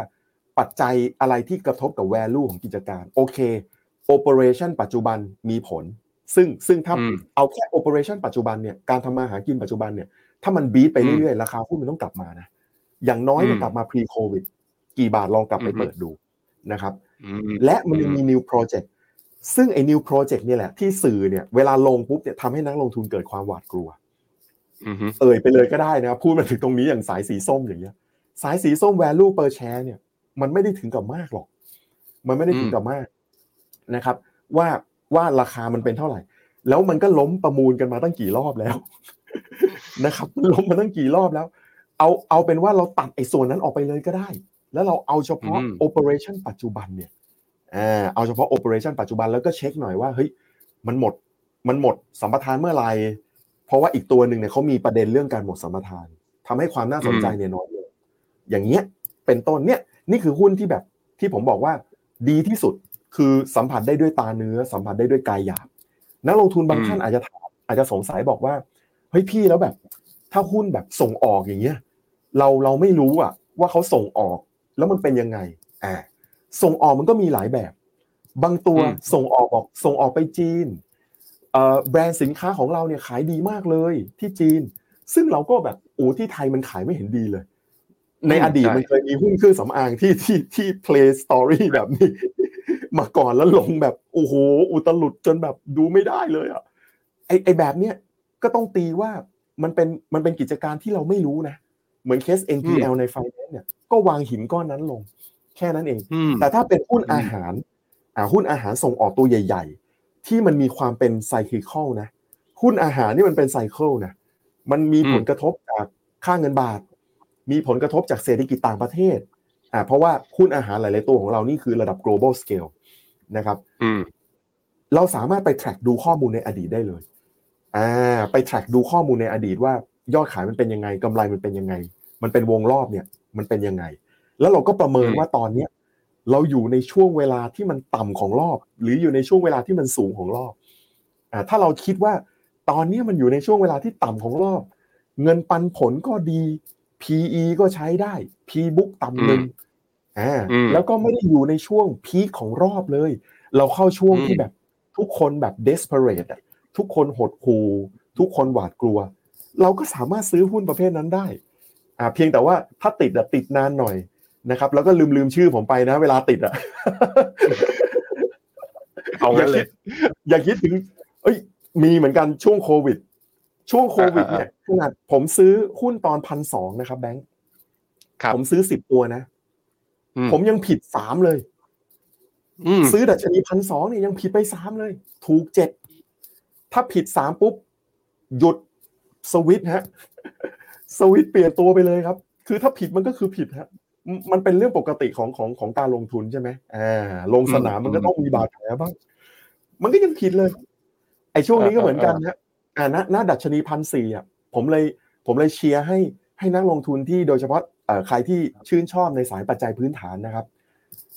พันสี่เนี่ย เราเราเรามันเป็นจุดที่เราต้องแบบ เอาวะแล้วอะเออเหมือนกับเอาวะเออแล้วก็ใช้ capital กับใช้ courage แล้วก็ศึกษาไม่ใช่อยู่ๆว่าวิ่งไปเลยแล้วอัตัวไหนก็จั่วไม่ใช่นะอ่าเราต้องเราต้องเลือกนะครับ ผมช่วงอะ ทีม ทีมงานกลับไปที่หน้าจอ ตัวกราฟให้ผมหน่อย ผมพาไปดูกราฟ day หุ้นไทยนะให้ดูอีกทีหนึ่งนะ ตอนช่วงที่จังหวะที่พอหลังจากการเลือกตั้งมา พี่นิวโป้งผมอะตัวผมเองนะเอาส่วนตัวเลย ตอนแถวๆพันห้าต้นๆน่ะ ผมเห็นหุ้นหลายตัวอย่างที่พี่นิวที่นิวโป้งว่าเลยสำหรับใครที่เพิ่งเข้ามาฟังวันนี้นะหรือว่าฟังมาแล้วอยากคือ ผมว่า พี่นิวโป้งแทบจะบอกชื่อหุ้นไปแล้วด้วยซ้ำไป คือพอบอกว่ากิจการอะไรคือ คุณภาพของสินตัวไหนที่โตคิวออนคิวเมื่อกี้ใครฟังไม่ทันผมแนะนำว่ากลับมาฟังย้อนหลัง คลิปนี้จะมีคุณค่าต่อคนที่มีมุมมองแบบสายตาของ VI มาก ๆ แล้วผมคิดว่าใครที่คือผมเริ่มเริ่มต้น เริ่มต้นจั่วประเด็นนี้แล้วชวนพี่นิวโป้งมาด้วยความที่แบบว่า ไม่รู้ว่ามันจะเป็นยังไงเหมือนกัน เพราะว่าในเชิงสัญญาณทางเทคนิค เรียนตามตรงพี่นิวโป้งมันไม่เห็นสัญญาณว่ามันจะฟื้นตอนตรงไหน แต่พอที่นิวโป้งฉายภาพมา แล้วบอกว่าอนาคตมันมีโอกาสจะเกิดอะไรขึ้นเนี่ยผมคิดว่ามันทำมันให้กำลังใจ VI อย่างเราให้ดี เพราะนั้นใครฟังเนี่ยแบบว่ามาถึงตรงนี้นะแล้วไม่ได้ฟังแต่ตอนต้น อยากให้ย้อนกลับไปฟังอีกทีหนึ่งนะฮะอะกลับมา ผมซื้อแถวๆตอนเนี้ยพันห้าต้นๆหลายตัวเหมือนกัน ผมก็เลยอยากถามพี่นิ้วโป้งว่า ระหว่างไอตอน ก่อนเลือกตั้งกับหลังเลือกตั้งจนถึงตรงเนี้ย พี่นิ้วโป้งน่าจะมีการกระทำบางอย่างกับพอร์ตตัวเองไป เป็นยังไงบ้างคือ มีตัวที่รู้สึกว่าต้อง อ่า ไม่ไม่จำเป็นต้องบอกชื่อหุ้น แต่มีตัวที่รู้สึกว่ามอบต้องมอบตัวไหมเฮ้ยรู้สึกว่าคิดผิดแล้วเหตุการณ์นั้นคืออะไร หรือว่าเฮ้ยตัวที่รู้สึกว่าเฮ้ยยังสู้ต่อ น่าจะถัวต่อ มันคืออะไรพี่นิ้วโป้งพอแชร์ประสบการณ์ตรงนี้ได้ไหมอ่า ผมเป็นคนเปิดเผยอยู่แล้วนะครับ อ่าผมผมบอกเป็นภาพ ครึ่งปีแรกเลย ว่าครึ่งปีแรกเนี่ยผมทำทำอะไรไปบ้างนะครับเอ่อครึ่งปีแรกเนี่ยเปิดจอคู่อะเปิดจอคู่เลยโปรดิวเซอร์อ่าแล้วเดี๋ยวพอพี่พี่นิ้วโป้งบอกช่วงไหนเดี๋ยวผมเอาเมาส์อังไว้ให้อะมาอ่าครึ่งปีแรกเนี่ย คือผมมีตัวที่ผมจ่ายตลาดมาตั้งแต่ปีที่แล้วนะครับ อืม แล้วเอ่อซื้อน้อยตัวมาก ซื้อน้อยตัวมาก แล้วก็มีการขายปรับพอร์ตครั้งใหญ่เนี่ย ก็คือต้องเรียกว่าขาย take profit ไปเมื่อเดือนกุมภา ไปเมื่อเดือนกุมภานะครับ ก็คือคือเหมือนกับ sell on fact อะนะทำให้นับจากเดือนกุมภาเนี่ย ผมถือเงินสดอยู่นะครับถือเงินสดอยู่แล้วถือจังหวะถูกต้องยังเลยอะทำไมถือหลอกขนาดนี้อ่าบังเอิญ fact มันออกเดือนกุมภาพอดี ก็เลยก็เลยก็เลย sell on fact ไปเมื่อเดือนกุมภานะฮะเสร็จปุ๊บเนี่ย นับตั้งแต่ครึ่งหลังของเดือนกุมภาเนี่ย ผมก็ทยอยซื้อหุ้นครับ ผมทยอยซื้อหุ้น โดยที่ ไม่กระจุกตัวแบบแบบพอร์ตก่อนหน้านี้แล้ว ให้กระจายตัวสิบถึงสิบห้าตัวนะครับอ่าแล้วก็ตั้ง limit ในในพอร์ตที่ที่ผมที่ผมใช้ใช้เทรดนะครับ ซื้อซื้อขายขายอะผมผมมีพอร์ตปันผลอะไรไม่กล่าวถึงนะ เอาเอาพอร์ตตัวนี้ผมตั้ง limit ว่าหนึ่งตัวเนี่ย ผมจะซื้อไม่เกินสามล้านบาท อืมนะแล้ว maximum ผมจะถือประมาณสิบห้าตัว นี่คือพอร์ตซื้อซื้อขายขายนะ แล้วก็เริ่มทยอยจั่วไปเรื่อย ตั้งแต่กุมภาเนี่ยนะตั้งแต่กุมภาหกหกแล้วก็ซื้อทยอยซื้อไปเรื่อยๆเนี่ยจนเต็มวงเงินนะครับ เพราะมันลงมาตลอดให้ซื้อตลอดจนจนเต็มวงเงินอ่านะอ่าอ่าและระหว่างทางแล้วผมเนี่ยเต็มวงเงินเนี่ย ไปช่วงเลือกตั้ง ผมก็ซื้อเกือบเต็มวงเงินแล้วนะซื้อเกือบเต็มวงเงินในช่วงเลือกตั้ง ถามว่าทำไม เพราะเชื่อว่ามันก็ควรจะมี election rally บ้างอ่าคิดเหมือนกัน คิดเหมือนกัน เหมือนกันเอพอวกเราเออเป็นเพื่อนร่วมทุกข์เกิดแก่เจ็บตายด้วยกันทั้งหมดทั้งสิ้นนะครับ เรารู้ว่าไอไอ post election rally อะเมื่อก่อนมันเกิดทุกที มาคราวนี้มันไม่เกิดนะอืมเพราะฉะนั้นพอมันไม่เกิดปุ๊บเนี่ย ผมต้องแก้สถานการณ์ แก้อืมสถานการณ์ด้วยอะไร ตัวไหนครับไม่ใช่ต้องมีการปรับพออืร์ตมอืมอ่า คือขายหุ้น A เพื่อไปซื้อหุ้น B A ไม่มีอ่า upside หรือคิดว่าดูผิดขาย แล้วมาอือฮึซื้อหุ้น B ที่คิดว่ามี upside เพื่อทำการปรับพอร์ตอ่าอือฮึแล้วก็ตอนเนี้ยปรับพอร์ตเอ่อโชคดีมากที่เราได้มาไลฟ์กันในวันนี้นะครับ ที่เอ่อหุ้นเพิ่งขึ้นนะครับถ้าไลฟ์กันเมื่อวานเนี่ยผมจะไม่อาจจะปล่อยมุกอะไรมากไม่ได้เพราะว่าเมื่อวานยังหนักอกอยู่เลยเอาเอามาเอาวันนี้บรรยากาศดีขึ้น มาวันนี้อ่าบรรยากาศดีขึ้นเอ่อ สถานะพอร์ตล่าสุดลบ6.6เปอร์เซ็นต์อ๋ออ่าลบ6.6เปอร์เซ็นต์ก็คือเดี๋ยวผมลองเทียบก่อนนะเอ่ออะตอนถ้าตอนกุมภาตอนต้นกุมภาจนถึงตรงนี้เนี่ย ครับ ถ้าถือโดยไม่ขายเลยเนี่ยจะลบสิบสองครับเฮ้ยถือว่าพี่พี่นิ้วโป้งมันนี่เมเนจดีนะ คือลงมาด้วยแมกนิจูดที่ต่ำกว่าที่อินเด็กลง อ่าครับพี่แต่พี่แต่ไม่ได้ก็ยังเข้าโดนเดลต้าใช่ไหม ไม่มีเลย ไม่เคย ไม่เคยโอเค ซื้อเดลต้าเลยในชีวิต ไม่เคยยุ่งเลยอะ ไม่เคย อะไรที่เราไม่โอรู้เค เราเราไม่ยุเราไม่แตะเลย อ่า อ่าฮะอ่าฮะ ครับ ซึ่งในระหว่างทางอ่าไม่นับพวกแบบซื้อซื้อซื้อขายบ้าง อ่า ซื้อขายบ้างอืมแบบอืมคำเล็ก ๆ อะไรอย่างเงี้ยก็มีบ้าง แต่ตัวตัวนี้อืมก็คืออม คือพยายามจะเพราะรู้สึกว่าเอ่อตลาดหุ้นเนี่ย มันมันเริ่มถูกตั้งแต่ต่ำกว่าพันห้าร้อยห้าสิบลงมา สำหรับผมผมถือว่าราคามันถูกแล้ว เพราะว่าอืมผมเนี่ยจะทดเอาไว้ห้าสิบจุด โดยการตัด Delta effect ออกอืมอ่าพอตัด Delta effect ออกเนี่ย มันก็เกิดมันก็เกิดต้องเรียกว่ามันเกิดโอกาสขึ้นอยู่เรื่อยๆอะอย่างที่เราคุยกันตอนต้นคลิปนะฮะว่าว่ามันมีสักกี่ครั้งที่หุ้นใหญ่ระดับเซ็ตห้าสิบแบบลบวันละแปดเปอร์เซ็นต์สิบเปอร์เซ็นต์โดยที่ไม่ได้เกิดจากการประกาศงบ หรือไม่ได้มีเหตุการณ์พิเศษอะไรเลย นะอืมแล้วก็ลบอืมแล้ววันอื่นๆก็ยังมีลบเล็กลบน้อยอีกนะอ่าแต่ว่าหุ้นมันสามารถลบได้ขนาดเนี้ยนั่นคือตลาดมันเป็นช่วงผันผวนมากๆอะมันเหมือนกับแบบอือฮึเราเตะฟุตบอลกับอีกทีมหนึ่งซึ่งแบบอยู่ๆทีมฝั่งตรงข้ามแบบเฮ้ยมันเล่นอะไรกันวะหลังมันเปิดมากเลย เราก็ต้องดันกองหลังขึ้นสูงอะ เราก็เลยเอาเงินสดเนี่ย วิ่งขึ้นไป วิ่งขึ้นไปเปลี่ยนเป็นหุ้นนะแล้วมีการสับพอร์ตสับตำแหน่งอะไรกันบ้าง ก็คือก็คือเปิดโหมด risk on นะฮะผมผมผมคิดว่า ผมคิดว่าดัชนีแถวแถวๆเนี้ยมันเป็นช่วงเวลาที่ผมคิดถึงช่วงตุลาสองห้าหกสามตอนที่อือฮึเซตไทยอะมันเป็นรูปตัว W อะมันเป็นตัว W อ่าแล้วมันเป็นตัว W ประมาณช่วงเดือนตุลาสาสิบเอ็ดตุลาสองห้าหกสามเลย ถ้าผมจำไม่ผิดอือฮึอือฮึอ่าช่วงนั้นเนี่ยเป็นช่วงที่คนเนี่ยโฮปเลสสุดๆเลยนะ ทุกคนหนีอือฮึตลาดหุ้นไทยกันหมดอ่าตุลาสองห้าหกสาม แล้วก็คนก็หนีหุ้นไทยกันหมดเลยนะครับครับอ่าน่าจะเป็นน่าจะเป็นเอ่อตัวตัวตัวตัวแหลมตรล่างนี้ตรงนี้อ่าอันเนี้ยใช่โซนนี้ทุกคนโซนนี้เลยโซนนี้เลย ใช่ ซึ่งนั่นน่ะคือโปรโควิดที่ดีที่สุดรอบสุดท้ายนะตุลาอืสองมห้าหกสามเนี่ยมันคือโปรโควิดที่ดีที่สุดรอบสุดท้าย หลังจากนั้นจะเป็นโปรแบบธรรมดาละจะเป็นโปรพันสี่ไม่ใช่โปรแบบ ประมาณแบบพันสามอะไรอย่างเงี้ย อ่าอันนี้เซ็ตอันนี้เซ็ตห้าสิบโอ้โหลงเยอะเลย อืมใช่ ใช่ ซึ่งอืมถามว่าทำไมผมนึกถึงตอนนั้น ผมนึกถึงตอนนั้น เพราะว่าช่วงเวลาเนี้ยแบงค์และท่านผู้ชมเชื่อไหมครับว่า ผมบอกเฮ้ยพันสี่กว่าเนี่ยมีมีคน direct message มาถามผมตลอดเวลานะ ผมก็จะบอกว่าเฮ้ยช่วงเวลานี้ผมผมคิดว่าหุ้นในเชิงมูลค่าแล้วหุ้นมันน่าสนใจแล้วนะ อ่า ก็จะมีหลายคนบอก เจอกันพันสามครับพี่ เจอกันพันสองครับพี่ เจอกันพันหนึ่งครับพี่อย่างเงี้ย ผมบอกเฮ้ย คือคือถ้าถ้าเราแบบมี mindset ในการแบบ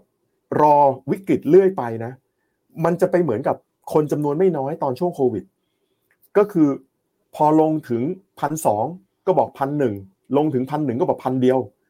ลงราถึงคาพันเดียวบอกเดี๋ยวเจอเจ็ดร้อยอืมอืมอ่าเป็นประเภทแบบตั้งบิดยกบิดหนีตั้งบิดยกบิดหนีอะ ซึ่งการทำแบบนั้นนะ เราจะผ่านวิกฤตไปโดยไม่ได้ทำอะไรเลย ซึ่งนับเป็นความสูญเสียไม่ต่างอะไรกันกับการมี position หุ้น แล้วมันลดพอร์ต draw down ถ้าคุณไม่ขายคุณไม่เป็นไรนะ ถ้าคุณยังมี money management ดี เติมเงินสดได้อืมซื้อถั่วได้ปรับพอร์ตได้ ตัวคุณอืมไม่เป็นไร แต่ถ้าแบบอยู่นอกเกมอยู่ข้างสนามตลอดแล้ว แล้วหุ้นมันถูกก็ไม่ซื้อสักทีอะจนมันลงไปแบบ จนมันผ่านเหตุการณ์มันผ่านไปแล้วอะเราอืมเราก็สะเราก็จะพอร์ตเราอะจะสูญเสียในอีกแบบหนึ่งนะมีคนเขาบอกว่าเขาชื่นชอบชมรมของเราวันนี้มาก รวมตัวกันประมาณเจ็ดร้อยท่านนะเขาบอกชมรมของเรานะวันนี้ที่อยู่กับเราวันนี้คือชมรมเยียวยารักษาใจนักลงทุนหุ้นไทยวันนี้ก็ผมคิดว่าหลังจากฟังกันมานะ คือพี่นิ้วโป้งเนี่ย พอร์ตไม่เล็กนะ ลบอยู่หกเปอร์เซ็นต์เนี่ยคือถ้ามองเป็นตัวเลขลบก็แค่ single digit แต่ผมว่าถ้ามองเป็นเงินนะไม่น้อยหรอก ยังยิ้มได้ครับทุกคนนิ้วโป้งยังยิ้มได้ยังมีกำลังใจได้ เพราะฉะนั้นพวกเราครับ เราอยู่ในโลกการลงทุนแล้ว เราก็ต้องเขาเรียกว่า ต้องหาเขาเรียกหากำลังใจ มันไม่ใช่หากำลังใจอย่างเดียวต้องหาเหตุผล ต้องค่อยๆพลิกหินทีละก้อนออกมาดู เพราะเชื่อว่าผมก็เชื่ออย่างที่พี่โป้งบอกเลยว่า มันเป็นไซเคิลอะ เราอยู่ในภายใต้กฎไตรลักษณ์ อันนี้จังทุกขังอนัตตามันไม่มีทางทุกไปตลอดชีวิต มันต้องกลับมาสุข และแน่นอนไอตอนที่สุขมันก็ไม่ได้สุขไปตลอดมันต้องกลับมาทุกตอนนี้เราอยู่ในช่วงของความทุกข์ยากมากๆ สุดท้ายแล้วครับ พี่นิ้วโป้งครับหนึ่งชั่วโมงเต็มวันนี้มีค่ามากๆ พี่นิ้วโป้งอยากให้กำลังใจอะไรกับนักลงทุนนะตอนนี้บ้าง โดยเฉพาะคนที่เงินสดเอามีหลายคนเลยบอกผมว่า เงินสดในการเติมพอร์ตเนี่ย อาจจะหมดแล้ว แต่ขายก็ไม่กล้าขาย เขาทำยังไงกับพอร์ตดีพี่นิ้วโป้งให้กำลังใจพวกเราหน่อยครับ โอเค ผมผมให้กำลังใจในสองเรื่องนะเรื่องแรกคือเรื่องเงินสดอ่าเรื่องเงินสดนะเอ่อสำหรับคนที่บอกว่าไม่มีเงินสดแล้วนะหุ้นติดอยู่ในพอร์ตแล้วนะครับ สิ่งที่ท่านต้องทำคือท่านต้องปรับพอร์ตถามว่าอืมผมลงทุนมามาจะยี่มา 20 ปีเนี่ยเวลาที่พอร์ตผมเนี่ยคือผมใช้เงินสดไปหมดแล้ว เต็มพอร์ตแล้วเนี่ย ถึงเวลาผมไม่มีเงินใหม่เติม ผมก็ต้องปรับพอร์ต วิธีการปรับพอร์ตคืออะไร วิธีการปรับพอร์ตเอาแบบสั้นๆ ง่าย ๆ เลยนะ คือท่านเลือกดูว่ามีหุ้นตัวไหนที่ท่านอยากขาย อยากขายในที่นี้ เช่นกำไรอยู่ อยาก take profit อ่าอืมก็ take profit ไปเพื่อไปซื้อหุ้นตัวใหม่ ซึ่งแบบมันลงมากองกับพื้น แล้วมี opportunity อืมสูงมาก upside สูงมาก บางคนถามต่อว่าเฮ้ยพี่นั่งดูทั้งพอร์ตเนี่ยมันแดงหมดเลยพี่ ไม่รู้จะไป take profit กับตัวไหน ให้เลือกตัวที่เราคิดว่ามันมี upside น้อยที่สุด หลังจากทุกอย่างผ่านไป ปัญหาสังคมเศรษฐกิจการเมืองผ่านไปเนี่ยแล้วประเทศไทยเริ่มฟื้นจากหลังโควิด แล้วขึ้นสู่รอบ pre โควิดแบบเต็มตัวเนี่ยคิดว่าตัวไหน ไปได้สั้นที่สุด คือคือโอกาส upside growth แย่ที่สุด ให้ขายตัวนั้น ให้ขายอืมให้ให้ขายตัวนั้น ถ้าคัด loss ก็ต้องคัด loss ฮะเพื่อมาซื้อไอ้ตัวใหม่ที่เราคิดว่ามันมี upside growth สูงกว่า เงินสดมันจะเกิดจากการหมุนเวียน มันคือการหมุนของอะฮะอ่ามันคือการหมุนของแบบหนึ่งอันเนี้ยคือเรื่องการปรับพอร์ต สุดท้ายนักลงทุนทุกคนต้องต้องต้องฝึกวิชานี้นะครับอืมประเด็นที่สองมอ่าเมื่อกี้เป็นประเด็นเรื่องเรื่องการปรับพอร์ต ประเด็นที่สองคือ ผมเข้าใจหัวอกนักลงทุนหุ้นไทยทุกท่าน ตอนนี้ position ผมส่วนใหญ่ก็อยู่กับหุ้นไทยเกิน 80%นะครับอ่าเกิน 80%ผมอยู่กับหุ้นไทยนะ ผมอยากบอกแบบนี้ว่าบางคนมองว่าโอ้โหปีนี้มันแย่ปีนี้มันแย่ ผมผมให้แฟกต์บางอย่าง หุ้นไทยเนี่ยบางทีดูเป็นปีๆเนี่ยยังไม่ได้ ให้ดูครึ่งปีแรกกับครึ่งปีหลังนะครับ ยกตัวอย่างเช่น ปีหกสองนะครึ่งปีแรกเนี่ยเซ็ตบวกสิบจุดหกเปอร์เซ็นอืมครึ่งปีหลังเซ็ตลบแปดจุดหกเก้าอืมครึ่งปีแรกเขียวครึ่งปีหลังแดง ทั้งปีบวกอยู่ประมาณหนึ่งเปอร์เซ็นนี่คือปีหกสองปีหกสามก็คือปีโควิดนะ ครึ่งปีแรกลบสิบห้าเปอร์เซ็น ซึ่งมันพอๆกับปีนี้เลย ปีเนี้ยครึ่งปีแรกกำลังลบเปอร์เซ็นอยู่สิบเอ็ดสิบสองเปอร์เซ็นอยู่ แต่ครึ่งปีหลังเนี่ย บวกแปดจุดสองเปอร์เซ็นครับอืบวกมแปดเปอร์เซ็นอีกตัวอย่างหนึ่งคือปีล่าสุดฮะ ปีหกห้าครึ่งปีแรกเนี่ย ลบเจ็ดเปอร์เซ็นนะครับ แล้วครึ่งปีหลังเนี่ย บวกแปดเปอร์เซ็นแปลว่าอะไร ครึ่งปีแรกลบ ครึ่งปีหลังมีแนวโน้มสูงที่จะบวก ถ้าครึ่งปีแรกบวกหุ้นไทยเนี่ยด้วยความที่หุ้นไทยมันไม่ไปไหน ถ้าครึ่งปีแรกบวก ครึ่งปีหลัง มีแนวโน้มสูงที่จะลบ มีอยู่ปีเดียวคือบวกทั้งครึ่งปีแรกและบวกทั้งครึ่งปีหลัง คือปี 2021เนี่ยครึ่งปีแรกบวก 9.6 ครึ่งปีหลังบวกอีก 4.5 ทั้งปีบวก 14.4 อ่า ทีนี้มาปีนี้ ปี 66 เรากำลังก้าวเข้าสู่วันสุดท้ายของครึ่งปีแรกคือวันพรุ่งนี้นะครับ เซ็ตลบ 11เปอร์เซ็นต์ เซ็ตลบอยู่11เปอร์เซ็นต์เพราะฉะนั้นครึ่งปีหลังเนี่ย ถ้ามันเหมือนกับสามในสี่ปีล่าสุดเนี่ย ครึ่งปีหลังจะบวกนาทีนี้ผมตอบไม่ได้หรอก ผมผมไม่สามารถแบบ บอกได้ว่าเฮ้ยมันจะบวกเพราะอะไรแต่ผมเชื่อว่าปัจจัยกดดันทั้งหลายอะมันจะลดลง เพราะฉะนั้นจงมีกำลังใจอ่าแล้วเป็นโชคดีสำหรับคนที่ต้องเรียกว่ายังมีเงินสดเหลือนะครับ หรืออยากจะแบบเริ่มต้นการลงทุนแบบสายฟันดัมเบลทัลสายปัจจัยพื้นฐานเนี่ย มาศึกษาหุ้นในตอนเนี้ย ช่วงเวลาที่ดีที่สุด มันคือช่วงเวลาที่ตลาดเต็มไปด้วยแบบ เสียงเสียงร้องมีแต่ข่าวร้ายเต็มหน้าหนังสือพิมพ์ นั่นหมายความว่าโอกาสในการจั่วหุ้นของท่านเนี่ย โอกาสผิดพลาดเนี่ยมันจะน้อย เพราะว่ามันลงในเชิงในเชิงทั้งตลาดลงมาแล้วนะครับ และลองดูว่าอีกหกเดือนเนี่ย พอร์ตของเราจะเป็นยังไงด้วยกันนะครับ ขอให้ทุกท่านโชคดี มีกำลังใจสู้ๆครับ ขอบคุณพี่นิ้วโป้งมากครับ ฝากติดตามกดไลค์กดแชร์ ถ้าคุณชอบคลิปนี้นะ แล้วก็อย่างที่บอกไปว่าคลิปนี้ผมคิดว่ามีประโยชน์มากๆ ในเชิงการฉายภาพตั้งแต่ต้นปีจนถึงปัจจุบันนี้ว่าเกิดเหตุการณ์อะไร รวมถึงพี่นิ้วโป้งแย้มๆออกไปแล้ว วิธีการเลือกหุ้นสไตล์พี่นิ้วโป้ง Fundamental VI อะแบบที่ใช้ตาเนื้อกับกายหยาบไปสัมผัสจริงเนี่ยคืออะไร คนมาฟังตอนนี้บอกมันคืออะไรวะ ไปไปหาดูเอา ผมคิดว่ามีคุณค่ารวมถึงน้องๆนะ ที่เพิ่งเข้ามาในตลาดและตอนนี้ บางคนน่ะนักศึกษาพี่นิวโป้งน้องๆนักศึกษาจบใหม่เข้ามาในตลาดบอกว่าทำไมฉันต้องจบมาแล้วได้เงินเดือนเดือนแรกตอนที่ตลาดเป็นแบบนี้ ถ้าฟังจากพี่นิ้วโป้งตอนนี้แล้ว นี่อาจจะเป็นจังหวะที่ดีนะลองคิดดีๆ คุณต้องอยากซื้อตอนที่มันเป็น grand sale ดิคุณจะไปอยากซื้อตอน SET Index ทำ all time high เหรอ มันไม่แพงไปหน่อยเหรอเพราะนั้นโอกาสการลงทุนรออยู่ตรงหน้า วันนี้ขอบคุณพี่นิ้วโป้งมาก แล้วผมเชื่อว่าหลาย ๆ คนก็ฟังพี่นิ้วโป้งนะคงคงไปซื้อตาม แล้วว่า แล้วเขาคงจำได้แน่นอนไม่ว่ามันจะขึ้นหรือมันจะลง เพราะตอนนั้นพี่นิวโป้งว่าเฮ้ยถ้ามันไม่ขึ้นเนี่ยไม่จำพี่นิวโป้งไม่ยังไงเดี๋ยวผมชวนพี่นิวโป้งมาอัปเดตอีกทีเผื่อสถานการณ์ข้างหน้า มันดีขึ้นก็มาเทคเครดิตกันถ้ามันไม่ดีขึ้นเราก็มาหาสาเหตุแล้วเราก็ทำกันต่อไปการลงทุนคือการวิ่งมาราธอนไม่ใช่การวิ่งร้อยเมตร ไปแล้วครับ ทุกคนสวัสดีครับ สวัสดีครับ ในโลกของการลงทุนทุกคนเปรียบเสมือนนักเดินทาง คุณล่ะเป็นนักเดินทางสายไหน กองนี้ก็ดี เทรนด์การลงทุนนี้ก็มา ใครว่าดีเราก็ไปหมดแต่ไม่ค่อย work ให้ Finnomena Exclusive บริการที่ปรึกษาการเงินส่วนตัว ที่พร้อมช่วยให้นักลงทุนทุกคนไปถึงเป้าหมายการลงทุน สนใจสมัครที่ finnome finnomena exclusive หรือ Line at finnomenaport คำเตือน ผู้ลงทุนควรทำความเข้าใจลักษณะสินค้า เงื่อนไขผลตอบแทน และความเสี่ยงก่อนตัดสินใจลงทุน